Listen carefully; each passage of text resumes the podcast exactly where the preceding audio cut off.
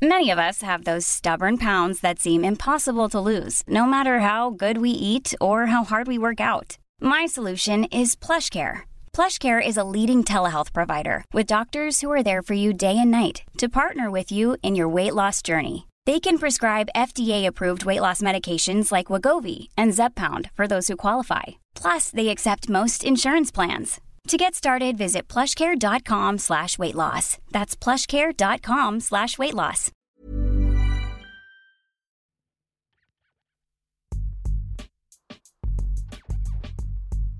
Bienvenue dans Graines d'orienté, le podcast qui vous parle d'orientation. Orientation de nos jeunes pousses, bien évidemment, mais également de celles et ceux qui se sont un jour posé la question de leur orientation passée et future. Je suis Juliette et je suis vraiment ravie de vous accueillir dans ce premier épisode. Alors le podcast, depuis quelques mois, il anime mes trajets en métro, il rythme mes séances de sport et il rend certaines tâches ménagères beaucoup moins ennuyeuses. Et cette fabuleuse découverte, je la dois à Pauline Grisoni. Pauline, elle est la créatrice de La Leçon, le podcast sur l'art d'échouer.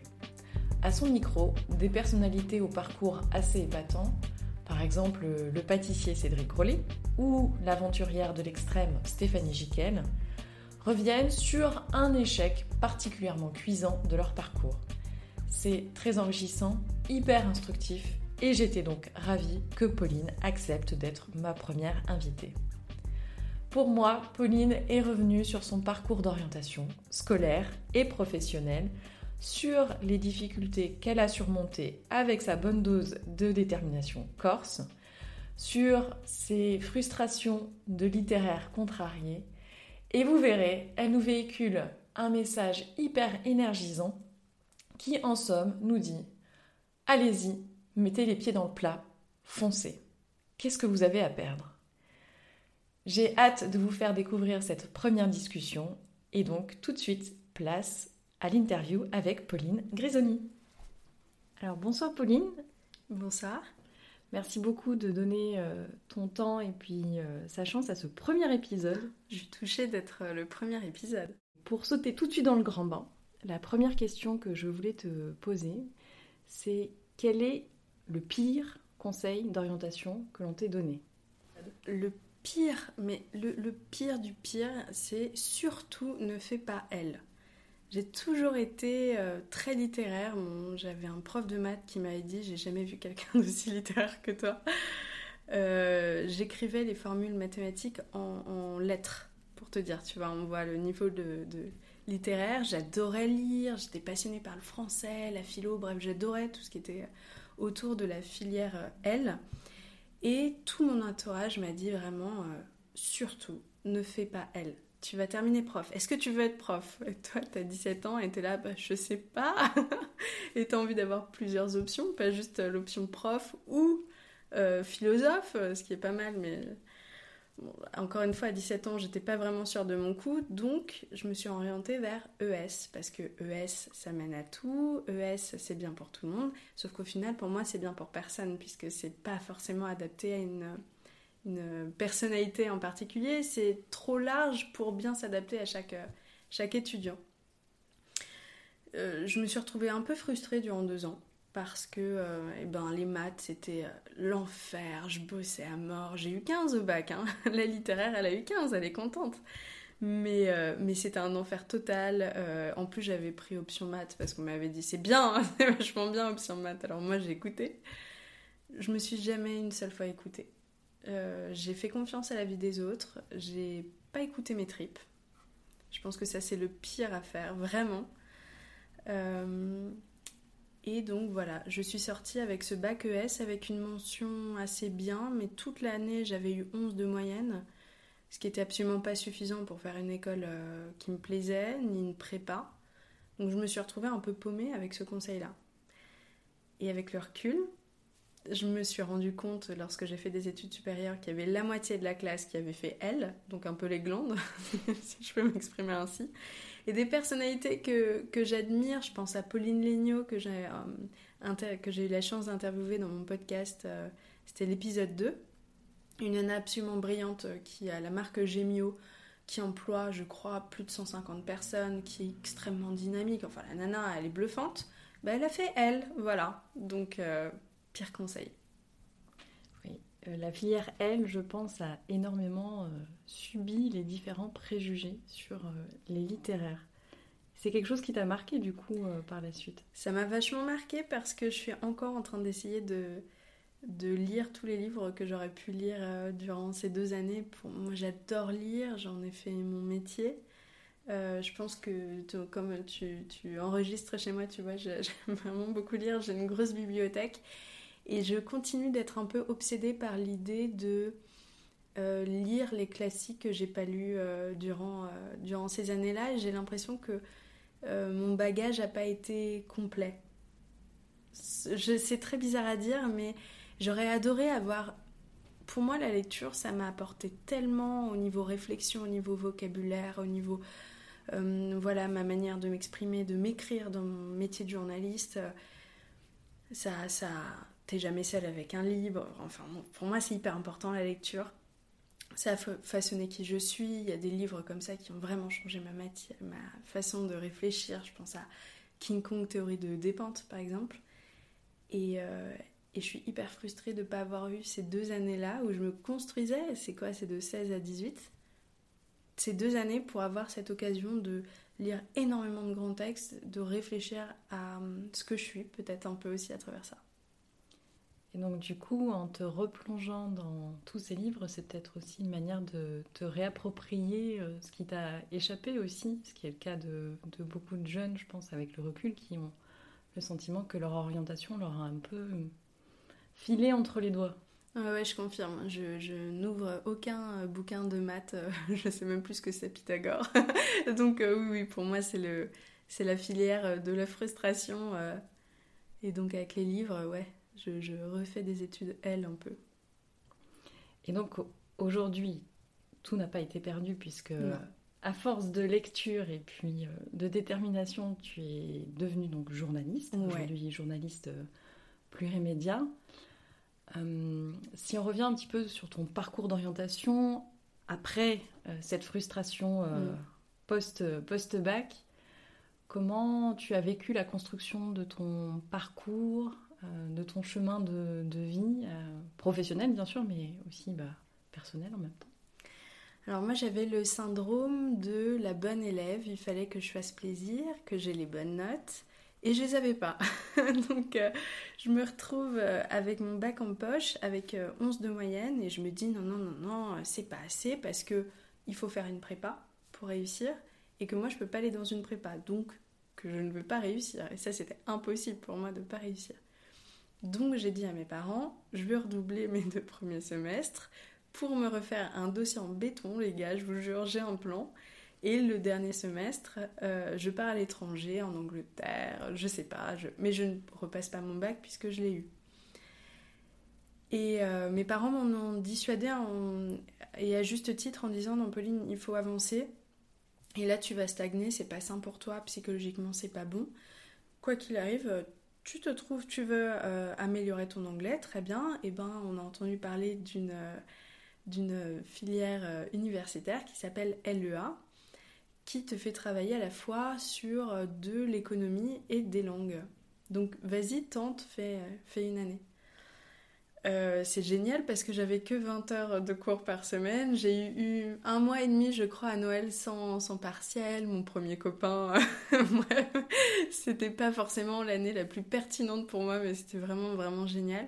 Et puis je me suis dit, oh, j'adore parler anglais, je trouve que c'est hyper grisant, c'est un sorte de challenge. Ça me plaît, ça me plaît. Euh, et dans ma tête, je m'autorisais pas. Je, suis un peu une éponge à peur, entre guillemets. C'est-à-dire que euh, on te dit euh, ça n'y va pas s'éboucher, moi je vais pas réfléchir plus loin, je vais faire ok d'accord, et ben c'est que je suis pas capable d'y aller, que je vais pas réussir. Donc je te fais confiance. Encore une fois, je n'écoute pas mes tripes. Tout le monde décide pour moi. Et moi à ce moment-là, je me dis bah, je vais aller dans un truc qui fonctionne bien, le commerce. C'est bien ça pour une littéraire, bravo. et donc, après cette année LEA où, spoiler alerte, j'ai mon premier semestre et pas mon second, euh, encore une fois, le petit copain, je l'adore, mais euh, je crois qu'il faisait partie des, des, explications, euh, j'essaye de me rediriger vers une filière plus technique. Donc je pense tout de suite à un IUT qui mène une école de commerce. Une sorte de parcours tout tracé un peu parfait. On te dit c'est très bien, vas-y ma fille, tu veux devenir commercial, c'est parfait. Mon père qui était là, la négo, c'est la vie, parfait, vas-y. Et je vais voir mon proviseur. Est-ce que je te raconte euh, ça maintenant ou pas? Avec plaisir. Ok. J'ai envie qu'on fasse une petite dédicace. D'accord. Euh, Casse dédiée au proviseur. Euh, je vais voir mon proviseur et j'ai besoin d'un papier pour remplir mon dossier où il y a une lettre de motivation, il y a une sorte de petit CV de, ta vie étudiantine passée. Je vais voir ce proviseur qui me met soit avis réservé, soit avis défavorable. Mais un truc un peu horrible, alors qu'il m'avait jamais vu, on s'était jamais parlé, il savait pas euh, quel était, euh, bah, je sais pas, euh, mon état d'esprit, mon caractère, mes ambitions.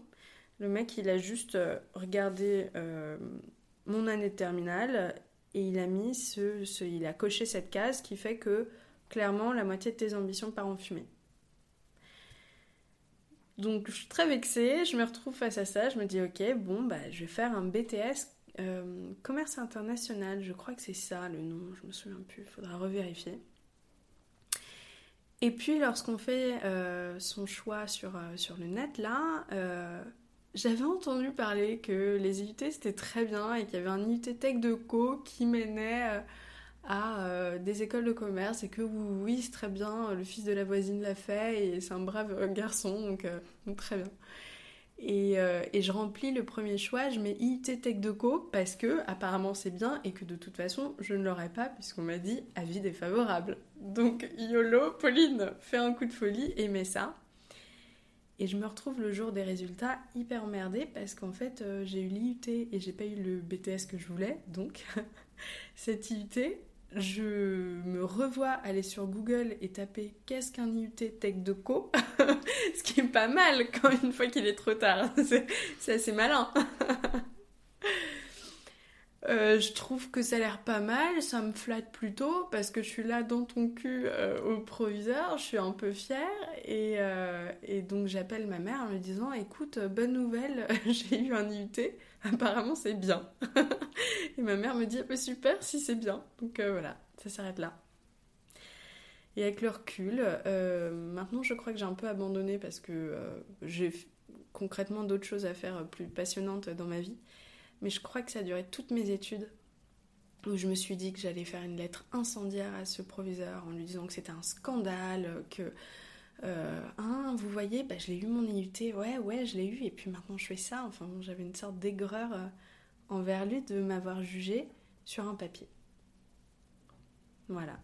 Bon, et eh bien, j'espère que. Enfin, nous écoute. Qu'il nous écoute euh, et, surtout, je trouve que ça, révèle aussi euh, l'état d'esprit euh, dans lequel on oriente beaucoup, trop encore de jeunes en France, plutôt par le négatif, par la défiance, par le manque de confiance. Et, c'est super qu'au final, tu aies réussi, toi, à rebondir et à te construire. Ouais, à fond. Et puis en plus de ça, moi, j'avais pas. C'était déséquilibré parce que moi, j'avais 18 ans euh, lui, euh, ce proviseur-là, et puis ces, adultes autour de soi, euh, ont tous la cinquantaine. Alors évidemment qu'on leur fait confiance, et évidemment qu'à aucun moment on se dit non mais ma parole est plus importante, parce qu'on est encore en pleine construction, donc on n'a pas encore les bases solides pour se dire maintenant j'ai confiance en moi, parce que bah, tu, tu reconnais pas encore ta valeur forcément, tu sais pas encore vraiment qui tu es, donc la parole des autres est beaucoup plus forte que la tienne. Et à aucun moment donné, je me suis dit non, mais je vais m'écouter d'abord, alors qu'en fait, c'est ma vie, quoi. Je trouve ça incroyable avec le recul, mais bon. Et ta vie, tu l'as complètement prise euh, en, main ensuite. Euh, et, aujourd'hui, tu es la créatrice du podcast euh, La Leçon, mhm. qui nous distille ses enseignements sur l'art d'échouer. Donc tu interviews des personnes au parcours qui nous font rêver, concrètement. Inspirant. et tu en tires euh, la substantifique moelle pour revenir sur ces épisodes qui sont parfois très joliment dit moches, pas cool, euh, durs et, euh, c'est un, pur bonheur de l'écouter. Et donc justement, je voulais savoir au, fil de ces rencontres, quelles quelle, quelle leçon toi tu en as tiré sur la perception de l'échec en France et quel lien tu pourrais faire entre cette perception de l'échec et la manière dont on oriente aujourd'hui euh, les jeunes de, du collège finalement jusqu'au post-bac? Alors déjà, le premier truc qui m'a frappé, euh, c'est que toutes les personnes que j'ai interviewées, sportifs de haut niveau, euh, grands chefs pâtissiers, engagés en politique, etc., euh, savent tout de suite directement de quoi ils vont parler. Ils ont tous un ou plusieurs gros échecs en tête qui leur viennent de façon évidente. Et je me suis dit, mais en fait, c'est dingue parce que moi, j'ai 27 ans, j'avance à mon rythme, mais j'ai pas du tout, euh, loin de là, encore leur niveau. Et pour moi, c'est plus dur d'essayer de mettre des mots sur mes échecs. Pourquoi? Parce que j'ai fait moins de choses qu'eux. Et plus on fait des choses extraordinaires, et plus les échecs sont visibles aussi à côté. Et je trouve ça intéressant. Et je trouve que ça fait du bien de, réaliser que, euh, en fait, euh, si on veut aller loin, il faut aussi euh, et forcément échouer. Et je pense que ces gens-là, s'ils ont un échec tout de suite en tête, c'est qu'ils ont pris des risques. Et qu'avec les risques viennent forcément des échecs, viennent aussi des victoires. ne vous inquiétez pas, c'est positif ce que je veux dire. Mais je pense que vraiment, quand on essaye de se lancer et de se dépasser, on a forcément un échec qui arrive euh, globalement. Donc tous ces gens qu'on admire, eux, ils en ont plein dans la tête. Et ça, ça fait vraiment du bien. Euh, par rapport à euh, l'orientation, bah, y avant ça, je pense qu'il y a un, épisode qui m'a particulièrement marqué, c'est celui d'Ariel Wiesman, qui dit quelque chose que je trouve ultra intéressant lui, il dit, mais c'est tout bête, hein, que l'échec, c'est un début, c'est une fin. C'est juste une période de ta vie et, demain c'est terminé. Et voilà, et il faut juste pas s'attacher et se prendre son échec sur le dos comme un petit baluchon qu'on trimballe et se refouetter avec ça tous les jours en y repensant. Et c'est ce qu'on fait forcément tous, parce qu'on est tous un peu masochistes à certains moments, en disant ouais, mais cette fois-ci t'as vraiment merdé, t'as honte, tu ressens vraiment, tu ressens les émotions. Et lui te dit, mais tout simplement, tu le laisses filer. C'était un moment de ta vie. Demain, il est passé. Et demain, tu as d'autres succès. Il faut aussi mettre en valeur ces succès-là. Euh, on pense qu'au négatif, toujours. Tu retiens de ton année, tu retiens quoi? Les, moments où tu as merdé, alors qu'il y a des, forcément dans ta semaine, dans ton année, il y a des moments de folie aussi. Sauf que très naturellement, on se concentre toujours sur les 10% qui sont négatifs parce qu'on est tous un peu perfectionnistes euh, dans le fond. Et, euh, et je pense que là-dessus, il faut vraiment changer son point de vue. Il faut faire basculer sa vision en disant Ok, j'ai merdé, bon, on met ça de côté, mais j'ai fait ça aussi bien. Et je vais reconnaître mes efforts là-dessus, qui sont bien. Euh, demain, je vais faire ça, et demain, mon échec, il est passé. Donc euh, demain, c'est demain, et, on recommence sur de bonnes bases. Et dans le système français, eh bah, tout simplement, à partir du moment où on a un carnet et des notes, les échecs, ils sont visibles. Et, euh, et manifestement, ma mauvaise orientation, donc moi qui aurais dû aller probablement en L, qui me suis retrouvée en ES avec des notes hyper banales. J'étais l'élève banale, ennuyeuse, qui est ni mauvaise ni bonne, donc qu'on oublie. Et ben je me suis retrouvée avec ce carnet-là, avec euh, euh, cet avis défavorable, alors que j'avais une force de vie mais énorme. J'avais envie de tout déchirer, de cartonner. Je quoi qu'il arrive, même commercial, j'avais envie d'être la meilleure. vraiment, j'avais une, envie de vivre énorme. Euh, et, je me suis retrouvée avec ce papier de l'enfer qui, qui m'autorisait pas à ça, quoi. Donc Dieu merci. Ensuite, euh, après ces années-là, donc j'ai fait mon IUT. Je me suis dit, euh, ok, donc en fait, j'ai pas envie de passer les concours de l'école de commerce parce que j'ai la flemme et que je suis pas quelqu'un de scolaire. Comment est-ce que je fais pour trouver quelque chose de créatif? Qui m'amuse et ça c'est comme ça que je me sens le mieux et c'est dans ces cas-là que j'ai mes idées que je me défonce en fait. dans mes stages, etc. C'est là où je me défonce vraiment dans le concret. J'ai fait une euh, école de communication. Euh, je voulais être conceptrice rédactrice et euh, on crée un book quand on est conceptrice rédactrice pour montrer ses idées de slogans, de publicité. donc alors on crée des fausses publicités et ça marchait pas du tout. Mais alors vraiment vraiment pas du tout. C'est-à-dire que j'ai eu un retour sur tous les CV que j'ai envoyés, j'ai eu un retour d'une agence qui m'a dit c'est top, mais nous on prend que pour 6 mois et moi j'avais que 3 mois de stage. Donc vraiment dans la merde. Et je me suis dit bah j'adore écrire, euh, ok, faut que je montre qui je suis. Et je me suis créé un sort de mini blog euh, corrosif, je reprenais des photos, j'ai décalé avec des punchlines.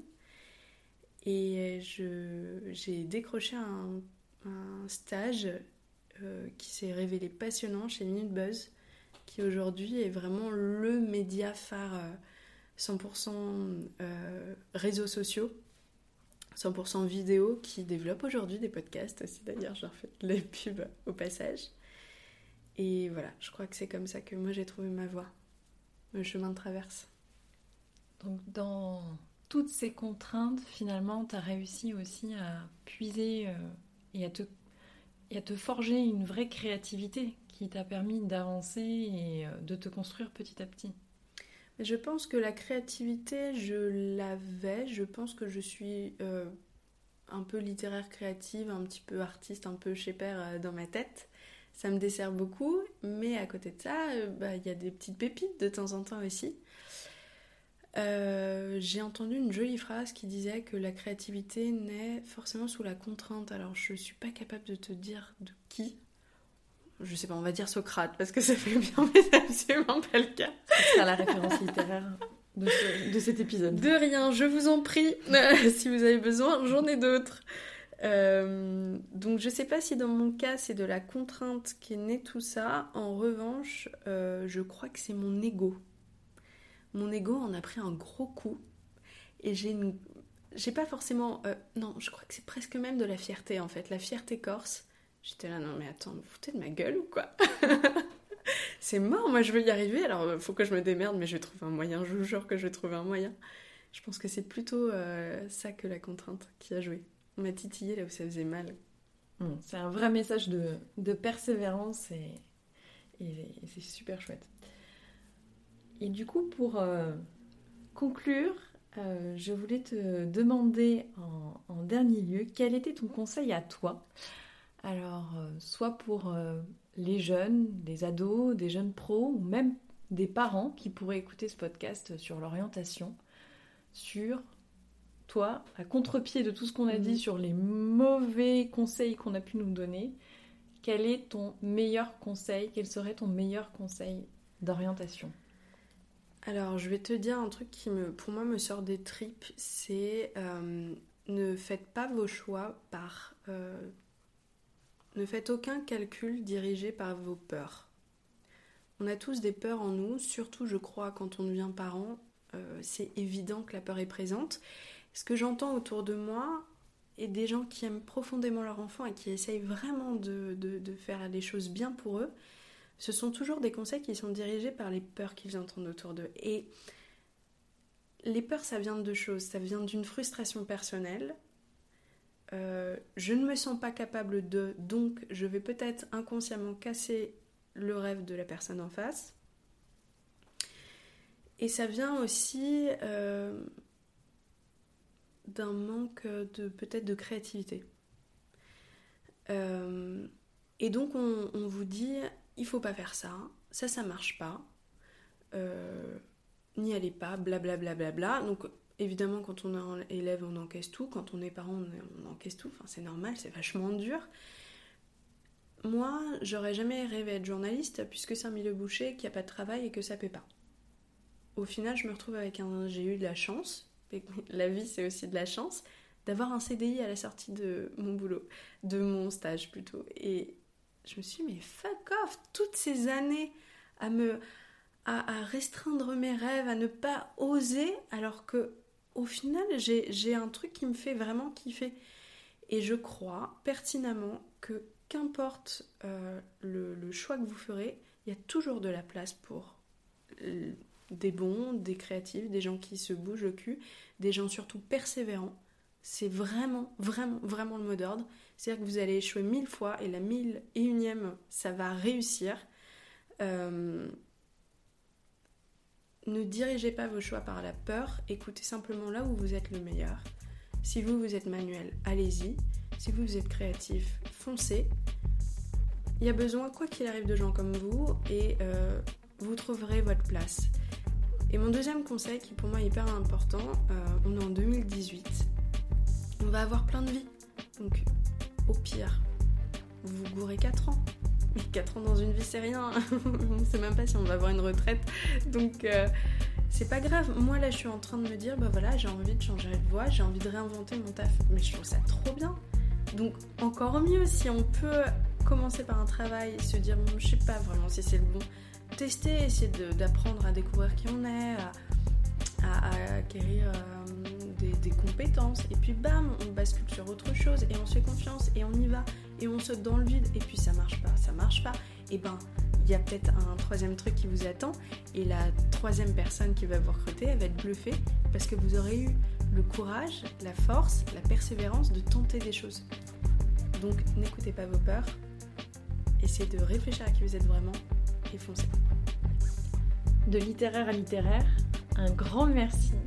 J'espère que ma discussion avec Pauline vous a plu. N'hésitez pas à me faire vos retours et à très vite pour un deuxième épisode de Graines d'Orienté. Planning for your next trip? Elevate your travel style with Quince. Quince has all the jet setting essentials you'll want for your next getaway, like European linen premium luggage options, buttery soft Italian leather bags, and so much more. And is all priced at 50 to 80% less than similar brands. Plus, Quince only works with factories that use safe and ethical manufacturing practices. Pack your bags with high-quality essentials you'll be wearing for vacations to come with Quince. Go to quince.com/pack for free shipping and 365-day returns.